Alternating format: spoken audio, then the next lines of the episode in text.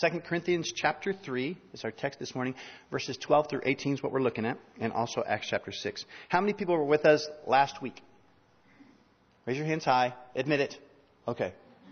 So if you were with us last week, you may be able to uh, clue in the rest here as we get, I'll give you the, the cue that you'll remember from last week. If you were with us last week, you remember that everywhere Paul went, the Apostle Paul, well, a theological gunfight erupted. He would walk into a town like Corinth. Our letter here this morning is to the book of, uh, to the uh, Corinthians. And he would say to people like those in Corinth, You're a sinner. You need a Savior. But good news, you have a Savior. His name is Jesus. And some of the people that Paul would talk to would receive Jesus as their Lord, and their lives would be transformed. The city of Corinth was filled with people like this adulterers, prostitutes, pagans, murderers, homosexuals would surrender to Jesus and become new creations. Brand new, sinless, in the eyes of God, people. And Paul would stay a while equipping this baby church, this group of for people that were forgiven and changed by this good news of Jesus Christ. And then, after sometimes after Paul left town, inroad the Judaizers. There you go. Some of you were paying attention last week. Last week we had this. We had a fun time. Uh, whenever we mention the word, I won't say it yet those guys that come into town, they are like the nemesis. They are, if it was a comic book, Paul is the hero, and these guys are the, come that, the guys that come in and they always stir up trouble, trouble, and their names were the Judaizers.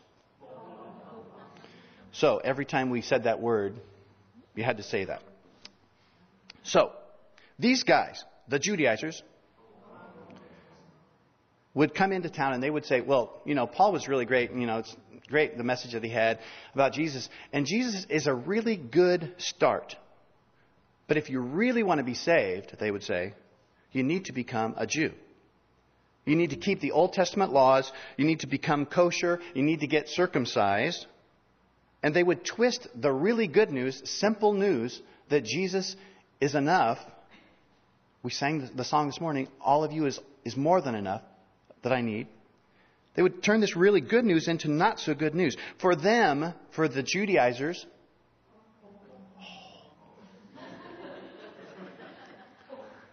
for the Judaizers to please. Never works out the way I want it to. For those guys, to please God meant keeping a list of rules, a bunch of do's and don'ts. But for Paul, what pleased God was just staying close to Jesus. Now, which is it for you? In this chapter, Paul is comparing his ministry, and he'll, he'll talk about it and use words like spirit and life and righteousness, with the ministry of the Judaizers. Their ministry was described with words like the law and death and condemnation. He would compare and contrast always the old covenant first in this chapter, chapter 3. He would compare the old covenant with the new covenant. The old covenant was the Old Testament, as in will and testament. Those Ten Commandments that were written on uh, tablets of stone, he would compare those that become righteous by keeping a list of rules and animal sacrifice with the new covenant, the New Testament, that Jesus instituted at the Last Supper when he said, My blood is enough to cover for your sin. The new covenant is about being made righteous not by rules, but by a relationship with Jesus. We'll see the old covenant, though, was passing away, and the new covenant was way surpassing. Look with me at verse 7. This is review from last week.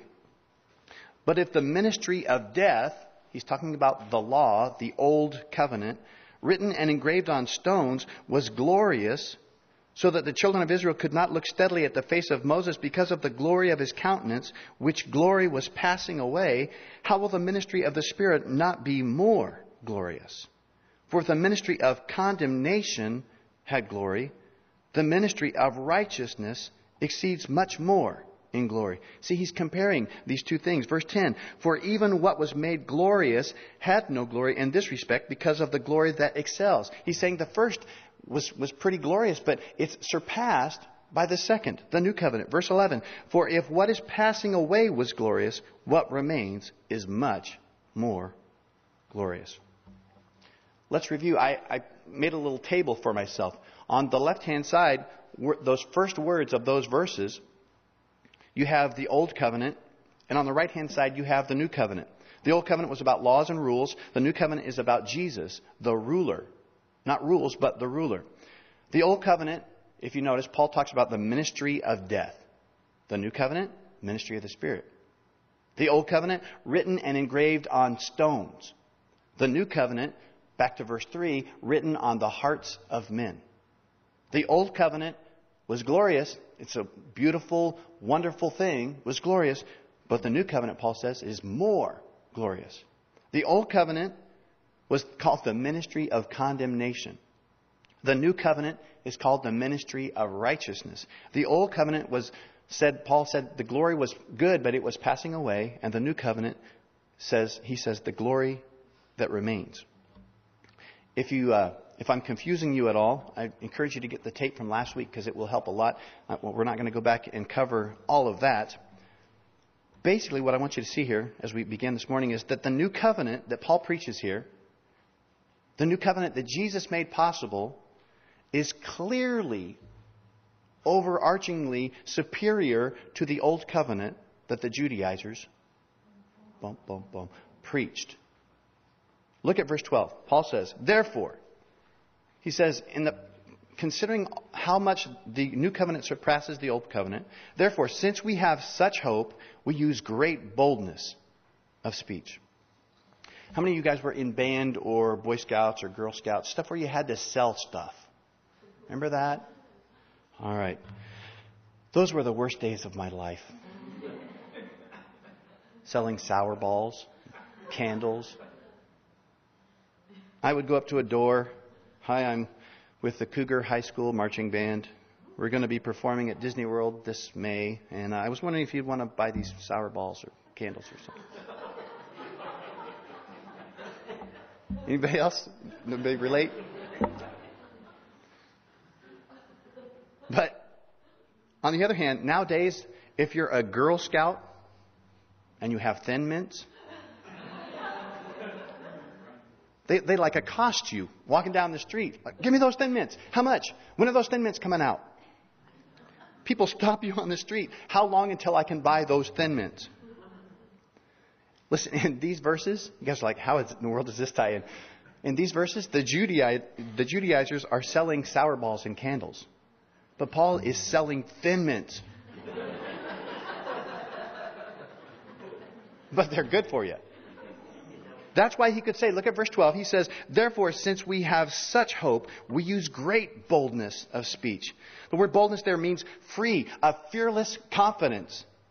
But it also means, the word is parrhesia, it means open, frankly, without concealment. It means without ambiguity, no circumlocution, nothing, nothing to try to, okay, maybe I can say this in a different way that won't be offensive. Paul just laid it out. He said, This is the way it is. See, one of the criticisms that Paul faced in Corinth, you know it if you've been with us, was the idea that he was simple. They didn't like the fact that Paul was simple. Corinth was a town that loved orators, sophistry, cleverness of speech. And Paul says, I don't need all that clever stuff to sell this gospel. Paul says, I have nothing to hide here. There is nothing to hide. Look at verse 13. Unlike Moses who put a veil over his face so that the children of Israel could not look steadily at the end of what was passing away. Paul says, I'm able to speak even more boldly than Moses. Now you, you look at this and you know, did Moses have something to hide? Well, we talked about it last time, last week. Nothing moral, no moral failures there that Moses was hiding, but he was veiling something. He was covering something up a long story short, I'll try to catch you up. Exodus 34, Moses comes down the mountain with the Ten Commandments, the Old Covenant. And his face is shining. He doesn't even know it. It's like, hey, Moses, uh, your face is shining. And people are, are frightened at first, but eventually they come near. And we saw last time, at, at first reading, it looks like Moses puts a veil on his face to keep them from seeing, uh, seeing the glory, to, to keep them from blinding their eyes, if you will. But we saw last time, upon more careful examination, it was actually the opposite. It wasn't to keep them from seeing the glory, it was to keep them from seeing the glory fading. Look at verse 13 again. Unlike Moses, who put a veil over his face so that the children of Israel could not look steadily at the end of what was passing away. See, if you look back at that chapter, you can, probably not now, but Exodus 34, you can look back and see that every time after this, Moses would, he'd put a veil after they saw his face glow. He'd say, See my face glowing? I put a veil on. And then, when he would go back up the mountain, he would take the veil off. He'd get a spiritual suntan. And he would come back down the mountain and would say, Look at my face. Before, he didn't veil it. He didn't come down the mountain with his face glowing. I mean, he did with, with, the, with the veil on. He came down the mountain with his face unveiled. It was like as proof that he had been in the presence of the Lord. Imagine waiting around for Moses to return. You're sleeping in your tent. It's 3 a.m. A human torch walks by. Oh, Moses is back. He would come and make sure that you saw that his face was glowing, and then he would put the veil back on. The veil was not to protect the children of Israel from the glowing face of Moses. The veil was so that they wouldn't see the glory fading, that they could not look back at the end of what was passing away. Now, let's look at verse 12 again, and notice the words that I stress. Verse 12, Therefore, since we have such hope, we use great boldness of speech. Remember that? Unlike Moses, who put a veil over his face so that the children of Israel could not look steadily. Remember that? At the end of what was passing away. These verses talk about three things great boldness, looking steadily, and a shining face. Can you think of any New Testament scripture besides the one we talked about last week? Any New Testament passage that reminds you of these things great boldness, looking steadily, and a shining face. Turn with me to Acts chapter 6. Some of you guys are going, oh, now I get it. Stephen. Let me tell you about Stephen. Acts chapter 6. Stephen was a young man, and when we come to Acts chapter 6, he is, well, he's a guy waiting tables for the Lord. It's as simple as that. He's got no doctor of divinity. He's got no credentials. He's just a gopher at a burger barn, pretty much. But listen to this Acts chapter 6, verse 8. And Stephen, full of faith and power, did great wonders and signs among the people. This little guy did these great things. Verse 9 Then there arose some from what is called the synagogue of the freedmen, Cyrenians, Alexandrians, and those from Cilicia and Asia, disputing with Stephen and they were not able to resist the wisdom and the spirit by which he spoke. Then they secretly induced men to say, We have heard him speak blasphemous words against Moses and God. And they stirred up the people and the elders and the scribes, and they came upon him, and seized him, and brought him to the council. So, Stephen, our dishwashing, order taking hero, finds himself in front of the highest religious court in Israel. What's going to happen? Verse 13. They also set up false witnesses who said, This man does not seek, cease to speak blasphemous words against this holy place and the law. For we have heard him say that this Jesus of Nazareth will destroy this place and change the customs which Moses delivered to us. And all who sat in the council, what's that word? Looking steadfastly at him, saw his face as the face of an angel. How does the face of an angel look? Well, many times in the Bible, angels are described as shining figures, glorious. Seems to me that Stephen's face was glowing. And in verse 15, it says that they were looking steadfastly. That's the exact same word as in our text. They were looking steadfastly. And the other word that we talked about there was the shining, there was the looking steadfast, and the other word was boldness. Is there any boldness here in Stephen? Yeah, I think so. Look at chapter 7, verse 1. Then the high priest said to our little dishwasher guy, Are these things so? And he said, Listen to this boldness. Brethren and fathers, listen. The God of glory appeared to our father Abraham when, when he was in Mesopotamia, before he dwelt in Haran. And he goes on, this little burger barn waiter goes on to give the high and mighty, the, those high and mighty people a history lesson. He's basically, listen up. You see the boldness here?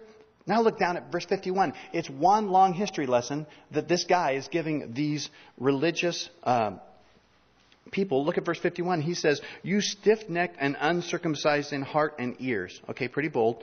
You always resist the Holy Spirit as your fathers did, so do you. Which of the prophets did your fathers not persecute? And they killed those who foretold the coming of the just one, Jesus, of whom you now have become the betrayers and murderers, who have received the law by the direction of angels and have not kept it. Yeah, I'd say there's a little boldness there. Verse 54 When they heard these things, they were cut to the heart, and they gnashed at him with their teeth. Now, you can make your way back to our text. Actually, no, no, stay, stay right there. Um, you got to follow me here. What was the argument of the Judaizers? Boom, boom, boom. Their argument that they began last week was this. Look, you can't, they would say to Paul, you can't dispute how glorious the, the Old Testament is, the Old Covenant. It came down from on high and Moses' face shone. They would say, basically, let's see your new covenant, do that. Well, we talked about it last week. The Mount of Transfiguration pretty much trumps that. But, but here's another example Stephen. Little Stephen. He's not a CEO. He's not a mover and a shaker. He's not even an apostle. He's a guy who made sure that little old ladies got their fair share of the food. That's what he did. What can make a waiter, a, a teenager, perhaps, what can make somebody like that that bold? What can make somebody like that shine that brightly? Look at verse 55. Acts chapter 7, verse 55. But he, that is, our hero here, little guy, being full of the Holy Spirit, gazed into heaven and saw the glory of God and Jesus standing at the right hand of God and said, Look, I see the heavens opened and the Son of Man standing at the right hand of God. What made him bold? Jesus. Jesus was right there with him. What makes you bold? To have a real personal relationship, a living relationship with the living God. See, this is the beauty of the new covenant. This is what Paul's trying to get at is Jesus is with you. It's not a list of rules. A list of rules could never make you that bold. Could never make you speak boldly in the face of these things. A list of rules can't make you burn brightly, but when you look steadily at Jesus, then people begin to look steadily at you as you speak boldly, as you burn brightly. Look at verse 57. Then they cried out with a loud voice, stopped their ears, and ran at him with one accord. And they cast him out of the city and stoned him. And the witnesses laid down their clothes at the feet of a young man named Saul, the guy who's writing these letters. He, he will become Paul. We'll see this in a little bit. Verse 59 And they stoned Stephen as he was calling on God and saying, Lord Jesus, receive my spirit. Then he knelt down and cried out with a loud voice, Lord, do not charge them with this sin. And when he had said this, he fell asleep.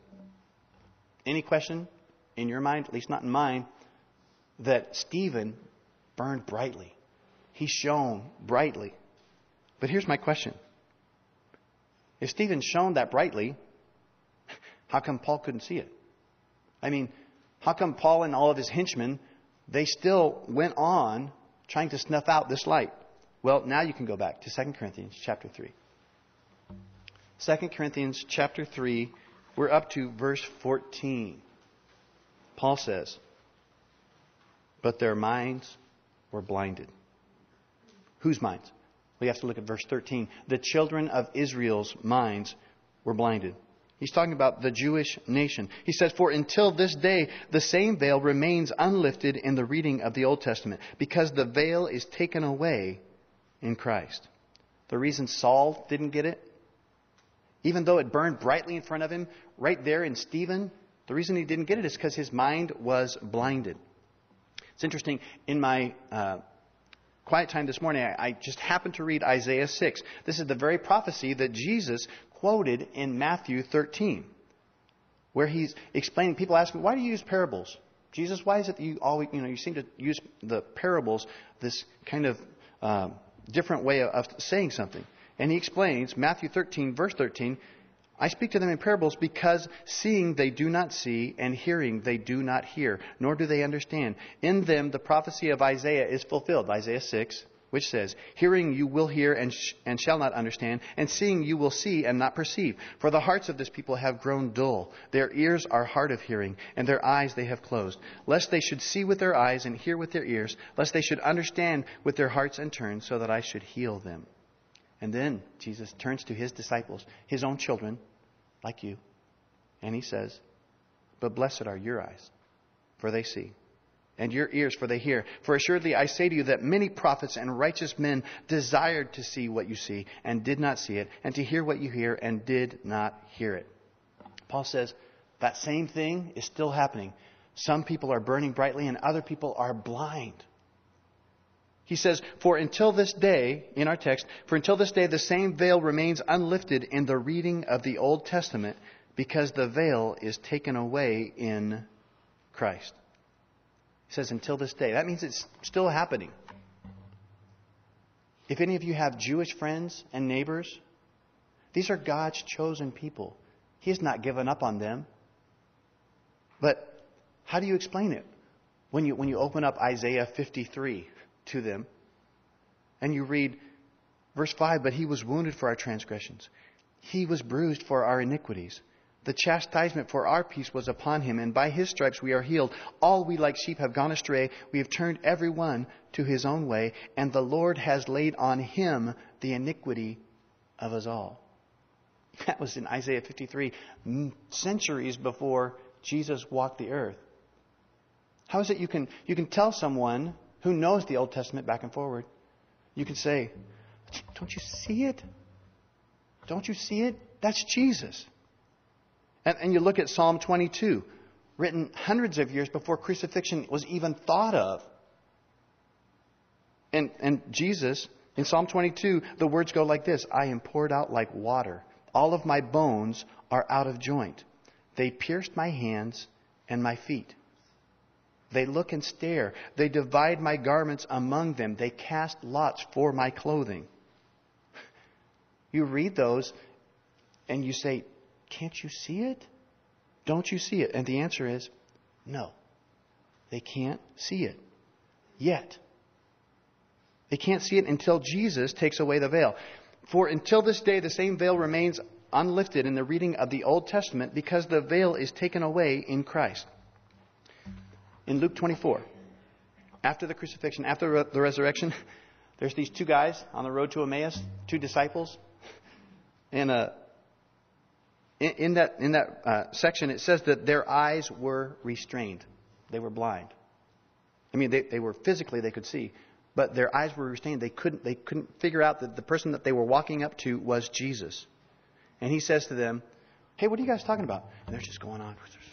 And this is a great example of holy irony. He asked them, What are you talking about? And they're like, Are you the only guy in the land that hasn't heard this? Well, no, he was the only guy in the land that actually knew everything that was going on. Luke 24, 27, it says, And after he'd walked with these folks for a while, he said, at the beginning, he, and beginning at Moses and all of the prophets, he expounded to them in all the scriptures the things concerning himself. What he did what, there was take away the veil. This is why, if you're looking for something practical here, this is why if you're praying, if you're if you're wanting to witness to somebody, your first step always needs to be prayer. You can talk to your blue in the face, and unless Jesus comes and takes away the veil, it's, it's not going to do anything. Jesus comes, He's the one who takes away the veil. The prayer of, of you and me this morning should be Lord, take away the veil. Show my friend show my husband, show my kids. Show this person how it really is. Show them the truth. Give them ears to hear and eyes to see. 2 Corinthians chapter 3 now verse 15. But even to this day, Paul says, when Moses is read, a veil lies on their heart. Nevertheless, when one turns to the Lord, the veil is taken away. Of course, the, the greatest example of this is Paul's own conversion, isn't it? He'd been a Pharisee among Pharisees. Remember, what's the context? The context today is hey, does the law save you? Or is it a relationship? Paul had tried the whole law thing. He says, I'm a Pharisee among Pharisees. I jumped through every legal hoop there, there was. It's like I was um, circumcised on the eighth day. I was, was born uh, of this tribe, and everything lines up. He tried it. He tried to attain the glory of the old covenant. And where did it lead him? The ministry of death. He got really good at taking Christians out and having them killed. He was a minister of death, a minister of condemnation. He was traveling on his way to Damascus. Most of you know the, the story. He encounters what? A shining light, brighter than the noonday sun. And he was blinded. Acts chapter 9. Three days later, what happened? Three days later, a man came uh, named Ananias came to him and said, "Brother Saul, the Lord Jesus, who appeared to you on the road as you came, has sent me that you may receive your sight and be filled with the Holy Spirit." Immediately there fell from his eyes something like scales. When Paul says in our text that we're blinded, it's the same word. The word blinded is the same word here as scales. Something like scales fell off of his eyes, and he received his sight at once. He arose and was baptized. Before this, every day of his life, when Moses was read, Saul thought he got it. He, he, oh, I get, I get this. Oh yeah, here's the Old Testament says this, and this means I have to work really hard. I got to do this. I got to make sure and get this done, and then God will be happy with me.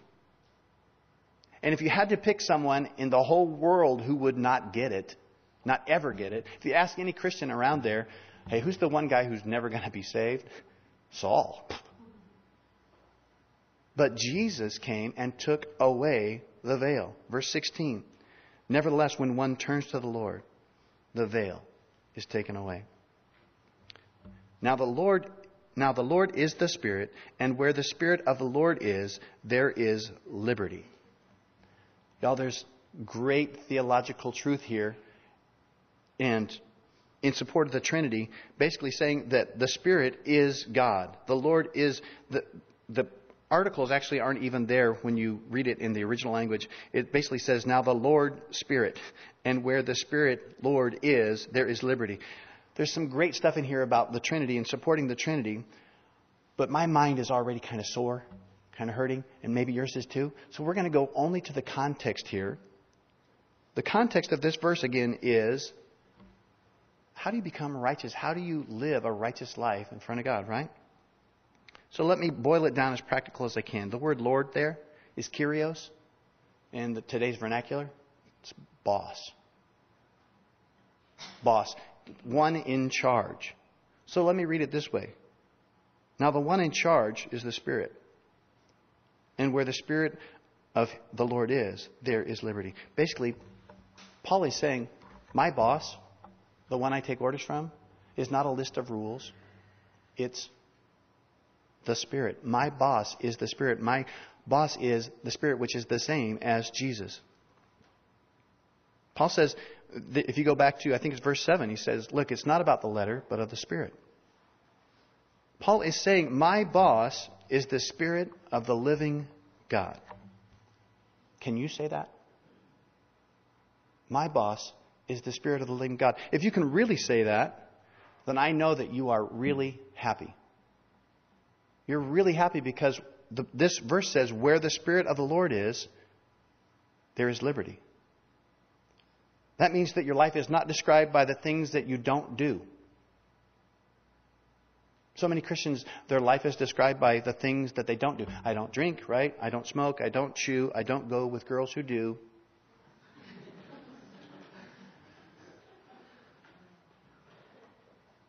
If you are led by the Spirit, if your boss is the Spirit, that doesn't describe your life. If you're led by the Spirit, you're not as even, your life is not even described by the things you have to do. Not the negatives, but the positives that you have to do. In other words, well, I have to go to church. I have to tithe. I have to serve in children's ministry. If your boss is the Spirit, you will still do all those things. Not because you have to, because you get to. Paul says, where the Spirit of the Lord is, there is liberty. So Paul says, look, my boss is the Spirit. How would you finish that sentence? Would it be, my boss is myself? My boss is my own pleasure. My boss is what's good for me. Would it be, my boss is my wife? Would it be, my boss is the law? Or is it, my boss is the Spirit? The one that I serve, the one that I listen to, the one that directs my path is the Spirit of the living God, Jesus. Now, I hope by now that you are as convinced as I am that the new covenant is much, much more glorious than the old covenant. I hope by now you are convinced that the old covenant, though it was good, is not enough to save you. No, in fact, we talked about it last week. The old covenant was designed to kill you. designed for you to say, oh, I'm going to try to be righteous on my own, and you find out after beating your head against the wall that you cannot do it.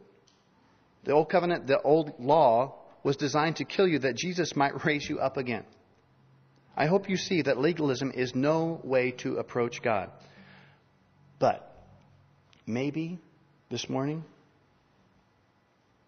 the one thing that keeps you from abandoning legalism is this fear. Maybe you are fearful that if you abandon the rules and the regulations, if you abandon your self righteousness, that you will become unrighteous. Maybe for you, you feel like the rules and the regulations are like a lifeline. They are keeping you from being a total heathen dog. I mean, maybe you're thinking, if this new covenant is so great, how does it work? I mean, how does it make me righteous? Okay, I get that it makes me righteous in God's eyes, in a legal sense, in a positional sense, but how does it make me be a better person today? How do I become righteous practically? Look at verse 18. But we all, with unveiled face, beholding as in a mirror the glory of the Lord, are being transformed into the same image from glory to glory, just as by the Spirit of the Lord. First, look at those first three words, verse 18, but we all.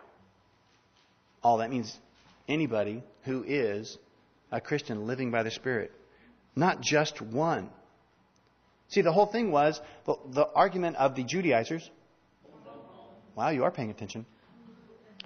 Their whole argument was look, the law is awesome because it came through Moses, this one man, and his face shone. Paul says here, everybody gets to do that now.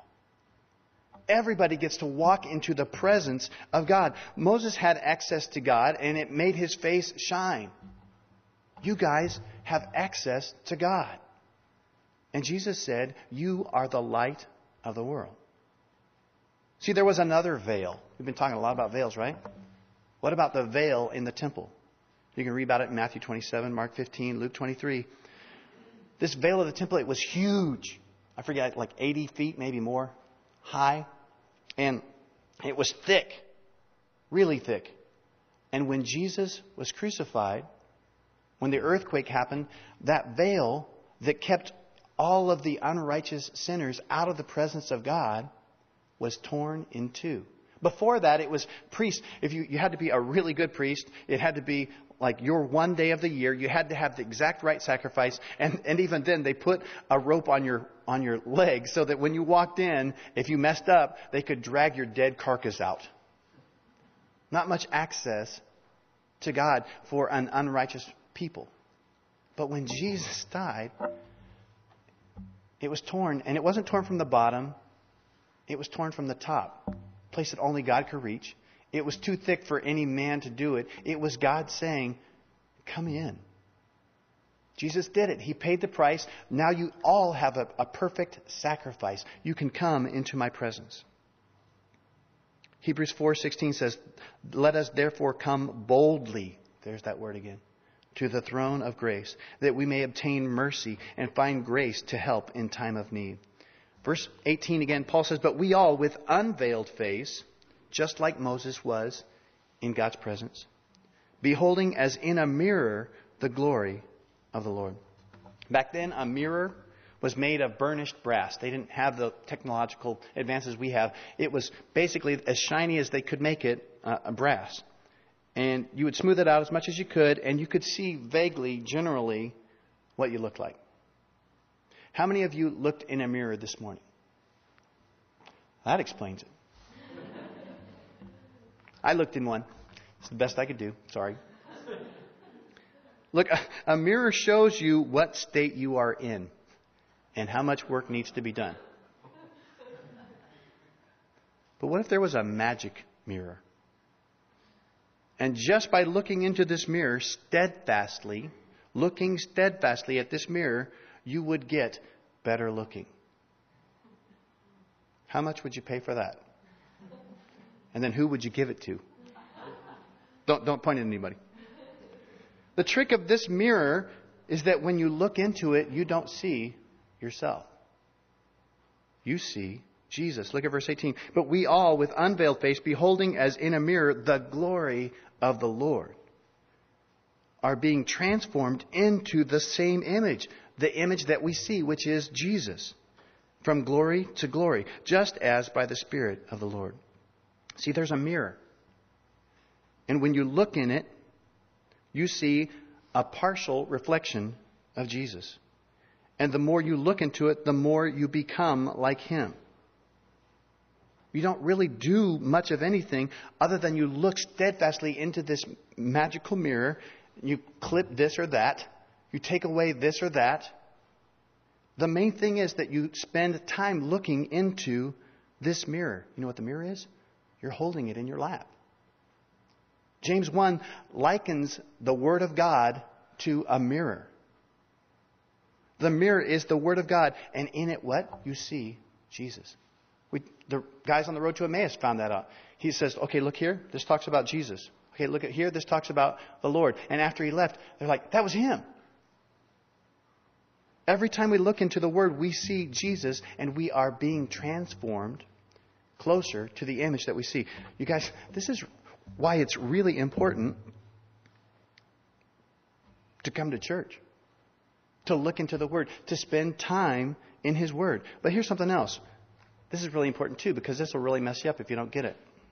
What do you see when you look in that mirror? When you look into the mirror that we're talking about, that's in your lap, do you see a set of rules and regulations?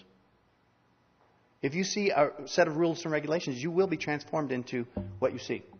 You will see, you will be transformed into a minister of death a minister of condemnation. You will become a hard taskmaster. But if you see Jesus in the, the volume of the book, you will be transformed into what you see. You will become more like Him. You'll be righteous. You'll be holy, but you'll also be merciful and forgiving like Jesus. It's important, I think, again, this is a great reason to come to church whether you think so or not, you are doing most of what you can do to become transformed by this spending time with Him. Now, the question is, what we're going to talk about in a minute, are you applying it? But I was thinking how appropriate it is that we meet in an exercise room filled with mirrors. Actually, behind all these curtains are mirrors people come in and, you know, I, have actually been here. You know, I try not to visit a, a gym ever. No. But, you know, they come in and they expect, inspecting, right? They're looking in the mirror trying to have themselves look better. And it's interesting to me because we too are standing before a mirror this morning and we are slowly being transformed into the image of Christ. Sometimes, you know, you can look and you go, you know, I read my Bible this morning. How come I'm not a saint all of a sudden? No, it's, it's an incremental thing like exercise. It's from glory to glory. Verse 18, but we all with unveiled face, uh, unveiled face, excuse me, beholding as in a mirror the glory of the Lord are being transformed into the same image from glory to glory, just as by the Spirit of the Lord. One more thing. We're getting to close here. Notice it says from glory to glory. It doesn't say from glory to backsliding to glory to backsliding to glory. You don't have to backslide. That's not the original intent. It's not ordained for us to backslide. Not from glory to backsliding to glory to backsliding to glory. No, from glory to the next incremental glory. If you will stay in the Word, if I will stay in the Word, if we will commit to applying the Word to our lives, you will be changed. Pretty slow. Slower than I'd like to change, I think. But I'm a little bit in control of that. How much time do I spend looking into the mirror of the Word? I want you to notice one last thing. Just kind of looking back at this whole message. What was it that made Stephen bold? Looking at Jesus having Jesus come alongside and empower him, the, the Spirit within him, it says, he was, he was emboldened by the Spirit. Now, what was it that, who opened the eyes of the guys on the road to Emmaus? It was Jesus. Who took the scales off of Paul's eyes? Jesus. Jesus only. That's what we ended the message last week. Jesus only. He will make you bold. And he can make things clear, like he did for those in Emmaus. And he can change you from the inside out, just like he did with Paul.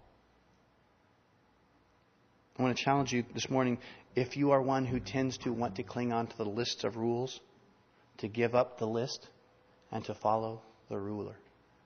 That's what Paul's saying.